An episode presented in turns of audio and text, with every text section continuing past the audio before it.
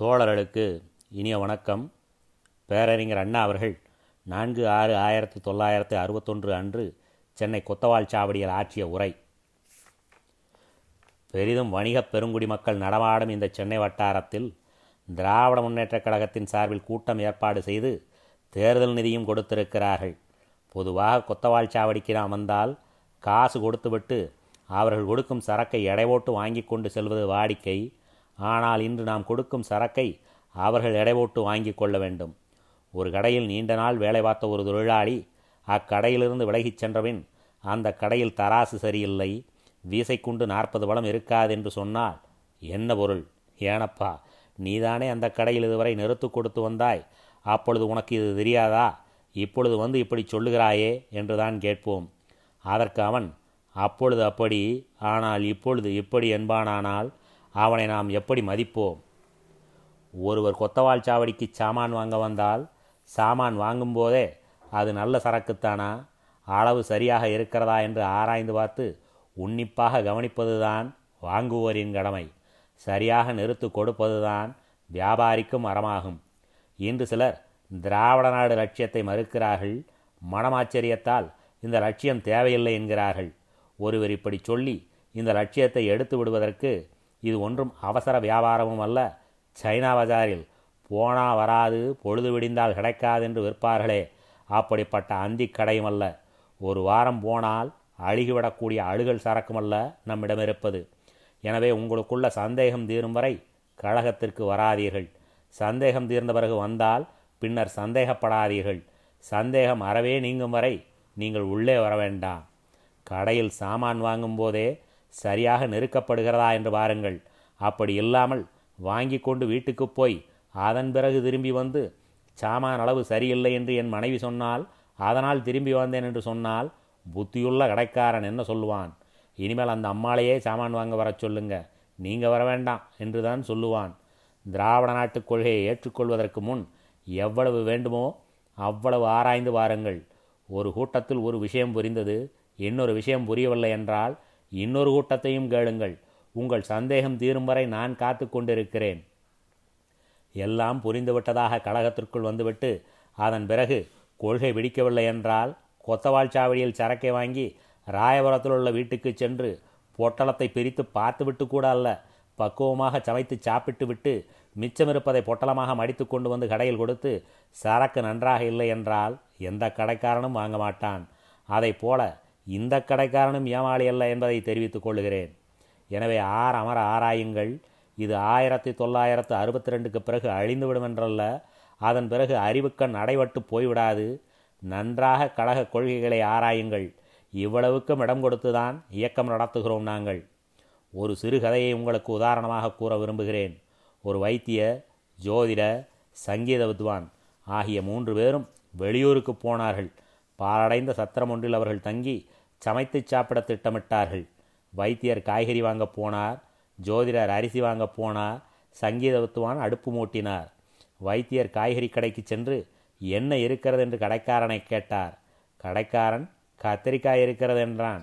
கத்திரிக்காய் சூடு என்றார் வைத்தியர். அப்படியானால் வெண்டைக்காய் வாங்கி பொங்கல் என்றான் கடைக்காரன். வெண்டைக்காய் உடம்புக்கு நல்லது என்றாலும் இது குளிர்காலம். ஆகையால் சளி பிடிக்கும் என்றார் வைத்தியர். இப்படியே ஒவ்வொன்றுக்கும் ஆராய்ச்சி செய்தார். கடைசியில் அவர் வாங்குவதற்கு பொருத்தமான காய்கறி என்ன என்று பார்த்தால் அந்த கடையிலே ஒன்றுமில்லை தட்டுங்கூடையும் தான் மிஞ்சின. அரிசி வாங்க புறப்பட்ட ஜோதிடர் குறுக்கே கருப்பு பூனை ஒன்று வந்ததால் அபசகுனம் என்று கருதி அந்த இடத்திலேயே ஒரு மணி நேரம் அமர்ந்து விட்டார். அதன் பிறகு புறப்பட்டார்.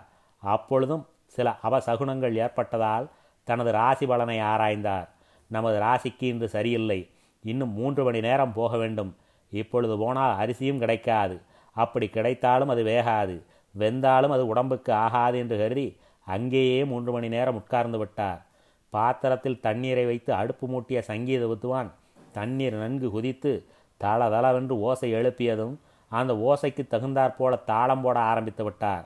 தமது தாளமும் தண்ணீர் கொதிக்கும் தளதளவனும் ஓசையும் ஒத்து வராததால் இந்த தப்புத்தாளம் சபைக்கு எடுக்காது என கூறி சட்டுவத்தை எடுத்து அந்த பானை மீது அடித்து உடைத்து விட்டார். இப்படி ஒரு கதை உண்டு. லட்சிய பாதையில் செல்லும்போது இந்த கதையில் சொல்லப்பட்ட மூன்று பேருக்கும் ஏற்பட்டதைப் போல சந்தேகம் ஏற்படுமானால் லட்சியத்தில் வெற்றி கிட்டாது. நம்முடைய லட்சியத்தை பற்றி பல பேருக்கு சந்தேகம் ஏற்பட்டது. படித்தவர்களுக்கும் ஏற்பட்டது படிக்காதவர்களுக்கும் ஏற்பட்டது காங்கிரஸ்காரர்களுக்கும் ஏற்பட்டது கம்யூனிஸ்டுகளுக்கும் ஏற்பட்டது. அவர்களுடைய சந்தேகங்களை எல்லாம் தம்பி சம்பத் போக்கினார். துரதிர்ஷ்டவசமாக போக்கி அவருக்கே அந்த சந்தேகம் வந்துவிட்டது. காலரா நோய்க்கு மருந்து கொடுப்பார் டாக்டர். பலருக்கு அந்த நோய் தீரும். ஆனால் அவருக்கே அந்த நோய் வருவதுண்டு. குஷ்டநோய்க்கு மருந்து கொடுத்து பலருடைய நோயை தீர்க்கும் டாக்டருக்கே அந்த நோய் ஏற்படுவதுண்டு. அதை போல நம் சம்பத்துக்கே அந்த சந்தேகம் வந்திருக்கிறது. சந்தேகப்பேயை ஓட்டுவதற்கு ஒரு நல்ல பூசாரியாக சம்பத்தை அமர்த்தியது திமுக.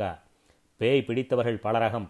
ஒவ்வொரு பேயையும் ஓட்டும் போதும் அந்த பேய் தான் யாரென்றும் தனக்கு தேவை இன்னதென்றும் சொல்லும். அதை பேய் சொல்லுவதில்லை. சொல்ல வைப்பவன் பூசாரி. அதை போல நம்முடைய பிரதம பூசாரியான சம்பத் சந்தேகப்பட்டவர்களையெல்லாம் ஆட்டி வைத்தார். காமராசரே உமக்கு சந்தேகமா?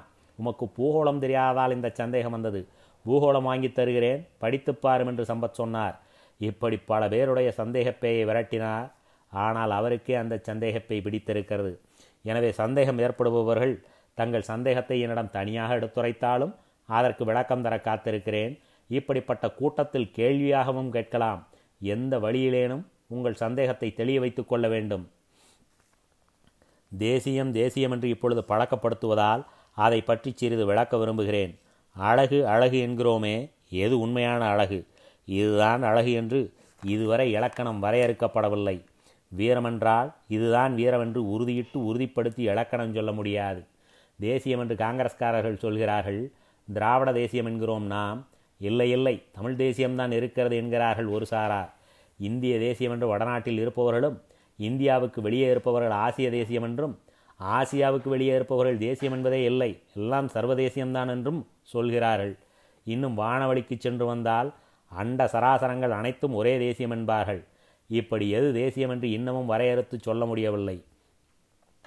இதற்கு சிறிய உதாரணம் கூறி உங்களுக்கு விளக்க விரும்புகிறேன். உங்களிடத்திலே பெரிய பெரிய புத்தகங்களை படித்து காட்டி விளக்கம் கூற தேவையில்லை என கருதுகிறேன். நான் அப்படிப்பட்ட புத்தகங்களை பார்க்காததால் அல்ல அந்த அளவுக்கு நாடு பக்குவப்படாததால் நான் சிறிய எளிய உதாரணங்களை சொல்லுவது வாடிக்கை.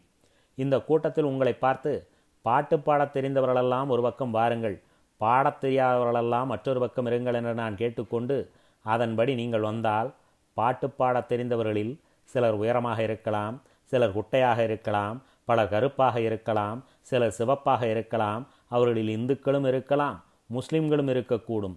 கிறிஸ்தவரும் இருப்பார் சைவரும் இருப்பார் வைணவரும் இருப்பார். பொதுவாக பாட்டு பாடத் தெரிந்தவர் தெரியாதவர் என்ற அடிப்படையில்தான் இங்கே விரிக்கப்படும். அந்த இரு பிரிவினரையும் பாட்டு பாடத் தெரிந்த பாட்டு பாடத் தெரியாத தேசியம் என்று சொல்லலாம். இன்னொருவர் வந்து இந்த கூட்டத்தில் உள்ள உயரமானவர்களெல்லாம் ஒரு பக்கமும் குட்டையானவர்கள் மற்றொரு பக்கமும் வாருங்கள் என்று சொன்னால் பாடத் தெரிந்த விரிவினரும் பாடத் தெரியாத விரிவினரும் களைவார்கள். பாடத் தெரிந்தவர்களில் இருந்த உயரமானவர்களும் பாடத் தெரியாதவர் பிரிவில் இருந்த உயரமானவர்களும் ஒன்று சேர்வார்கள். அப்போதும் முஸ்லிம் கிறிஸ்துவர் இந்து என்ற வித்தியாசம் இருக்காது. உயரத்தின் அளவிலே தான் பிரிக்கப்படுவார்கள். இன்னொருவர் வந்து கையிலே காசு உள்ளவர்கள் ஒரு பக்கமும் இல்லாதவர் மற்றொரு பக்கமும் வாருங்கள் என்றால் காசு இருப்பவர்கள்தான் முந்திக்கொண்டு காசு இல்லாதவர்கள் பக்கம் செல்வர். ஏனென்றால் தங்கள் காசுக்கு எங்கே ஆபத்து வந்து விடுமோ என அஞ்சுவர். அதனால் அப்பொழுது இரண்டு விரிவு ஏற்படாது. எல்லாரும் ஒரே அணியில் இருப்பார்கள்.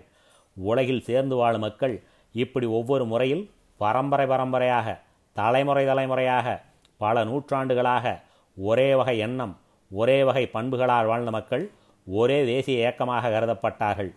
ஆங்கிலேயன் இந்தியாவுக்கு வந்தபின் ஆங்கிலேயன் ஆள்பவனாகவும் இந்தியர்கள் ஆளப்படுபவர்களாகவும் பிரிக்கப்பட்டனர். ஆளுவர் ஒரு பக்கமும் ஆளப்படுபவர்கள் மற்றொரு பக்கமும் இருந்தனர். இந்து முஸ்லிம் பௌத்தர் என்பதை விட ஆங்கிலேயர் இந்தியர் என்ற பிரிவினை முக்கியத்துவம் பெற்றது. உயரமாக இருப்பவர்களை அழைத்ததும் பாடத் தெரிந்த அணியில் இருந்த உயரமானவர்கள் பிரிந்து இன்னொரு பக்கம் வந்தது போல வெள்ளையன் வெளியேறியவன் கொடுமைப்படுத்தப்படும் மக்கள் ஒரு பக்கமும் கொடுமைப்படுத்துபவர் மற்றொரு பக்கமும் இருந்தார்கள். கொடுமைப்படுத்துவோர் வடநாட்டினராகவும் கொடுமைப்படுத்தப்படுவோர் தென்னாட்டினராகவும் இருந்தார்கள். வடநாட்டினர் சுரண்டுபவராகவும் தென்னாட்டினர் சுரண்டப்படுபவராகவும் இருந்தனர். ஆட்டி படைப்பது வடக்காகவும் ஆடி அழிவது தெற்காகவும் இருந்தன. வடவர் அரசு சுரண்டி கொழுக்கிறது அங்கே கொட்டி கொடுத்துவிட்டு தேம்பி தவிக்கிறது தெற்கு இங்கே. பூக்கடைகளில் சில வளங்களும் இருக்கும் பழக்கடையில் சில பூக்களும் இருக்கும். பழக்கடையில் மாட்டியுள்ள சாமி படத்துக்கு பூ வைத்திருப்பார்கள். பூக்கடையில் உள்ள படத்தின் அருகே பழம் வைத்திருப்பார்கள். இதை பார்த்துவிட்டு என்ன பழக்கடையில் பூ இருக்கிறதே என்றோ பூக்கடையில் பழம் இருக்கிறதே என்றோ கேட்பதில் பொருள் இல்லை. அப்படி கேட்பவர் தத்துவ விசாரணை இல்லாதவர் என்றுதான் பொருள். அதைப் போல நாம் திராவிட நாடு கேட்கும்போது திராவிட நாடு இல்லை என்பவர்களும் இருக்கிறார்களே என்றால் இது வழக்கடையில் பூ இருப்பதற்கு ஒப்பானதாகும். பழக்கடையில் சில அழுகிய வளங்களும் இருக்கும். பழக்கடைக்காரர் இங்கு யாராவது இருந்தால் வருத்தப்பட வேண்டாம் என்று கேட்டுக்கொள்கிறேன். உண்மையைத்தான் சொல்கிறேன் அதற்கும் பழக்கடை என்றுதான் பெயர். அதைப் போல ஒரு சிலர் திராவிட நாட்டை ஒத்துக்கொள்ளாவிட்டாலும் இது திராவிட நாடுதான். வடக்கால் நாம் கஷ்டப்படவில்லை என்றால் அப்படி சொல்பவர்கள் வடக்கு பக்கமே இருக்கட்டும். நாங்கள் அவர்களை தடுக்கவில்லை. ஆனால் வடநாட்டால் நாம் சீரழிக்கப்படுகிறோம் என்ற நம்பிக்கை இருப்பவர்கள் இருக்கிறார்கள். அவர்களை திராவிடர் என்கிறோம். அதனால் இந்நாட்டை திராவிடம் என்கிறோம். இப்படி சொல்லி சொல்லி உள்ளத்தில் வதிந்துவிட்டால் இது ஒரு தேசியமாகிறது. ஒரு கிண்ணத்தில் சந்தனம் இருக்கிறது. அதை எடுப்பதற்கு கையும் இருக்கிறது. பூசிக்கொள்ள மார்பும் இருக்கிறது. அதை எடுத்து பூசிக்கொண்டால்தான் மணக்கும். கிண்ணத்தின் அருகில் அமர்ந்து கொண்டு வா வா என்றால் சந்தனமே தானா வந்தா மார்பில் ஏறும். எடுத்து பூசிக்கொள்ளாமல் சந்தனம் வரவில்லையே எதை பூசிக்கொள்வது என்றால் அதற்கு நான் என்ன செய்ய? அதைப் போல முயற்சி செய்யாமல் எப்படி திராவிட நாடு கிட்டும்? காமராசர் இப்போது கேட்கக்கூடும் படித்தவர்களே திராவிட நாடு வேண்டாம் என்கிறார்களே என்று எதற்கும் என்னால் பதில் சொல்ல முடியும்? படித்தவர்கள் வேண்டாம் என்று சொல்லும்போதே நாங்கள் திராவிட நாடு கேட்கிறோம் என்றால் படிக்காதவர் சொல்வதை எப்படி நம்புவது? இதில் படித்தவரா படிக்காதவரா என்பதல்ல பிரச்சனை. உண்மையை உணர்ந்தவரா இல்லையா என்பதே பிரச்சனையாகும். திராவிட உத்கலவங்கா என்று ரவீந்திரநாத் தாகூர் பாடிய பாடலை பாடித்தான் கொடியேற்ற வேண்டும் என்று அரசாங்க விதி இருக்கிறது. அதன்படி ஒவ்வொரு விழா நிகழ்ச்சியிலும் இந்த பாடலை பாடுகிறார்கள். இத்தனை ஆண்டு காலம் இந்த பாடலை பாடியும் திராவிடம் எங்கே இருக்கிறது என்று கேட்கிறார்கள். இந்த பாட்டை நாள்தோறும் பாடுபவர்கள் அதிகமாக சம்பளம் வாங்காத பள்ளி ஆசிரியர்களும் பள்ளி பிள்ளைகளும் தான் ஜனகணமன என்று தொடங்கும் இந்த பாடல் எந்த மொழி என்பதே பலருக்கு தெரியாது. பல பேர் அதை இந்தி மொழி என்று கருதி கொண்டிருக்கிறார்கள். உண்மையில் அது இந்தி அல்ல வங்காள மொழியாகும். வங்கத்தில் பிறந்து உலகம் மதிக்கத்தக்க மேதையாக விளங்கிய ரவீந்திரநாத் தாகூர் அறிவில்லாமல் இப்படி பாடவில்லை. ஒவ்வொரு நாளாக பிரித்து பிரித்து பாடினார். சிந்து நதி பாயும் நாட்டை சிந்து என்றும் கங்கை நதி பாயும் நாட்டை கங்கா என்றும் யமுனை நதி பாயும் நாட்டை யமுனா என்றும் தமது தாயகத்தை வங்கம் என்றும் ஊபி பீகார் ஒரிசா முதலிய மாநிலங்களில் உள்ள பகுதியை உத்கல் என்றும் குறிப்பிட்டு பாடினார். ஆனால் தமிழ்நாடு கேரளம் ஆந்திரம் கன்னடம் என்று பாடவில்லை. இந்த நான்கு பகுதிகளையும் சேர்த்து திராவிடம் என்று தான் பாடினார். ஏன் இப்படி சொன்னார்? விவரம் தெரியாததால் சொன்னாரா? பத்து நாட்களுக்கு முன்புதான் நாடெங்கும் தாகூருக்கு விழா கொண்டாடினார்கள். அவரை தங்கள் குருநாதர் என்று ஒரு நாள் பேசுவது பிறகு அவர் சொன்ன திராவிடம் மாய என்பதா? எங்கே திராவிடம் என்றா கேட்பது? ஏன் அவர் தமிழ் தெலுங்கு என்று பிரித்துச் சொல்லாமல் திராவிடம் என்றார்? கன்னடமும் களிதெலுங்கும் கவின் மலையாளமும் துளுவமும் முன்னுதரத்தில் உதித்தெழுந்து என்று பேராசிரியர் சுந்தரம்பிள்ளை பாடினார். சுந்தரம்பிள்ளையும் கவிஞர் பரம்பரையாகையால் அவர் பாடியதை அறிந்து தாகூரும் பாடினார். தாகூர் கல்லறைக்கு எங்கே போவது? அதற்கு எங்களுக்கு நேரமில்லை என்று சொல்லுவீர்களேயானால் பத்து ரூபாய் செலவு செய்யக்கூடியவர்களுக்கு நான் இன்னொரு யோசனை கூறுகிறேன். ஞாயிற்றுக்கிழமை மாமல்லபுரத்திற்கு அரசாங்கம் பஸ் விடுகிறது. அதில் ஒரு நாளைக்கு ஏறி போய் பாருங்கள். மாமல்லபுரம் சிற்பங்களுக்கு அரசாங்கமே விளக்கம் தந்திருக்கிறது. அந்த விளக்கங்களிலெல்லாம் திராவிட கலாச்சாரம் என்றும் சிற்பக்கலை திராவிட சிற்பக்கலை என்றும் தான் குறிக்கப்பட்டிருக்கிறது. அதேபோல ஆந்திரத்தில் உள்ள கோபுரமானாலும் கர்நாடகத்தில் உள்ள மண்டபமானாலும் அவைகளிலெல்லாம் திராவிட கலாச்சாரத்தைச் சேர்ந்தவை என்றுதான் குறிப்பிடுவார்கள். அவ்வளவு தொலைவு போக முடியாது என்றால் இன்னொரு யோசனை சொல்கிறேன். திராவிடம் கிடையாது என்பவர்களே கல்லிலே திராவிடம் என்று பொறித்து வைத்திருப்பதை காணலாம். ஒரு எட்டனா செலவு செய்து கொண்டு திருவள்ளிக்கேணி கடற்கரைக்கு செல்லுங்கள். அங்கேயுள்ள பிரசிடென்சி கல்லூரி எதிரில் டாக்டர் ஊவே சாமிநாத ஐயர் சிலை இருக்கிறது பாருங்கள். எங்கே பெரியார் கோவித்துக் கொள்வாரோ என்ற பயம் உங்களுக்கு வேண்டாம். ஏனென்றால் செத்துப்போன ஐயர்களிடத்தில் பெரியாருக்கு கோபம் கிடையாது. அந்த சிலைக்கு அடியில் திராவிட கலாநிதி என்று கல்வெட்டிலே பொறித்திருக்கிறார்கள். இதுவும் வேண்டாமென்றால் அப்படியே அங்குள்ள பல்கலைக்கழகத்துக்குள் சென்று டாக்டர் ஏ. லட்சணசாமி அவர்களை பார்த்து தமிழ் தெலுங்கு மலையாளம் கன்னடம் ஆகிய மொழிகளின் துறைக்கு என்ன பெயரிட்டிருக்கிறீர்கள் என்று கேளுங்கள்.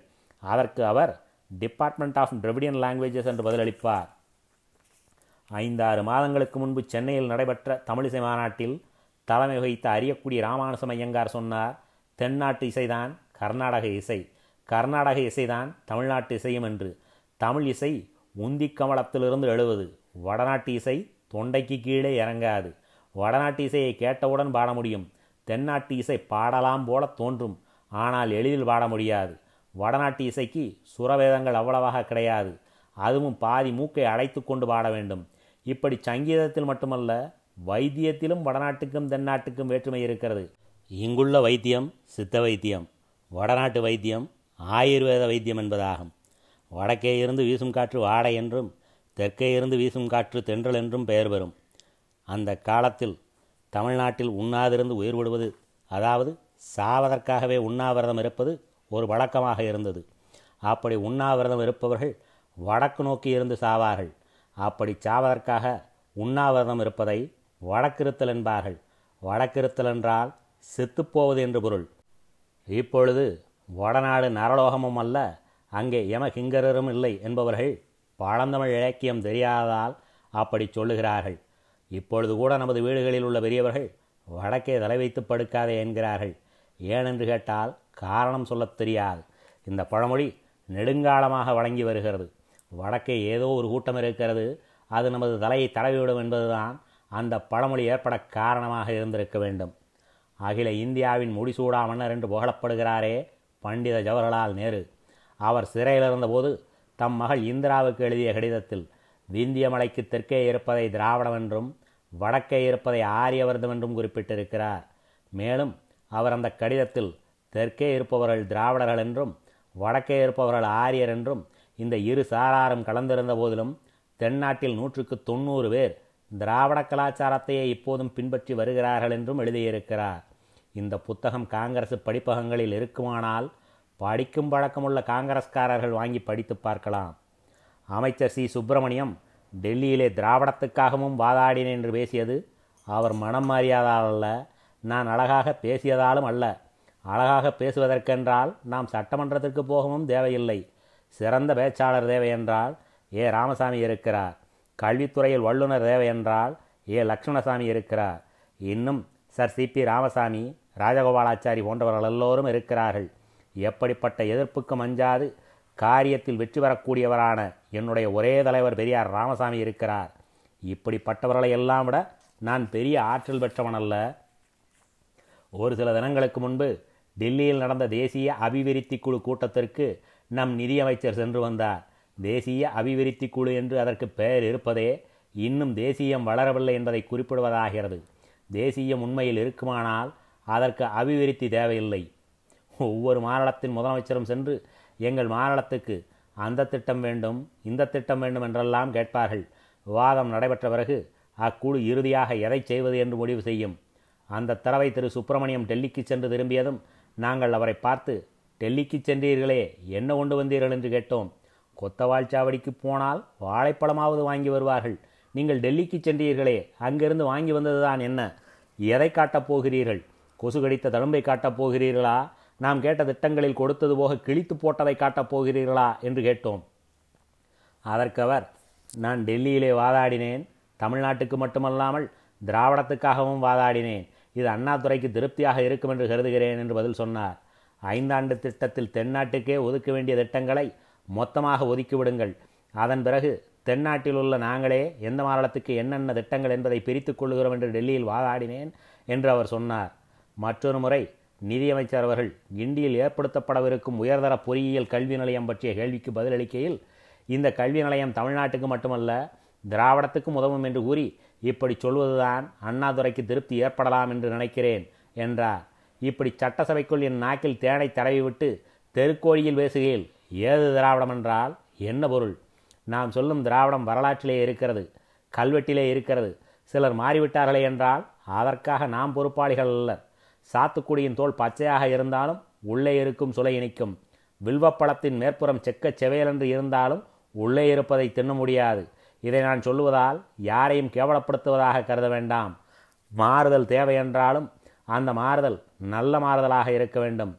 பால் மோராக மாறுவது நல்ல மாறுதல். மோர் காடியாக மாறுவது நல்ல மாறுதலாகாது.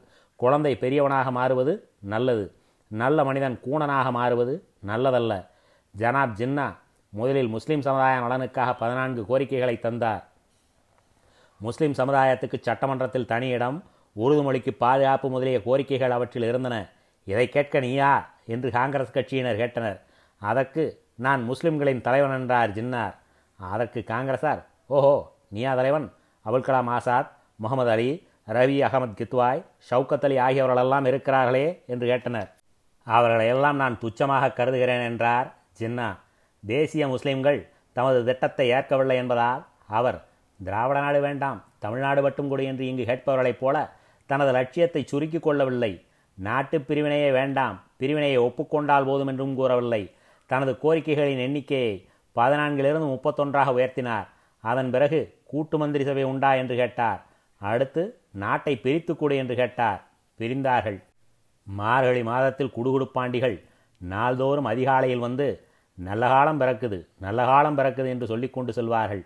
ஒவ்வொரு நாளும் அவனுக்கு ஒன்றும் போடவில்லை என்றாலும் மாதம் முடிந்த பிறகாவது ஏதேனும் போட மாட்டார்களா என்று எதிர்பார்த்து மாதம் முழுவதும் பொறுமையாக வந்து செல்கிறான்.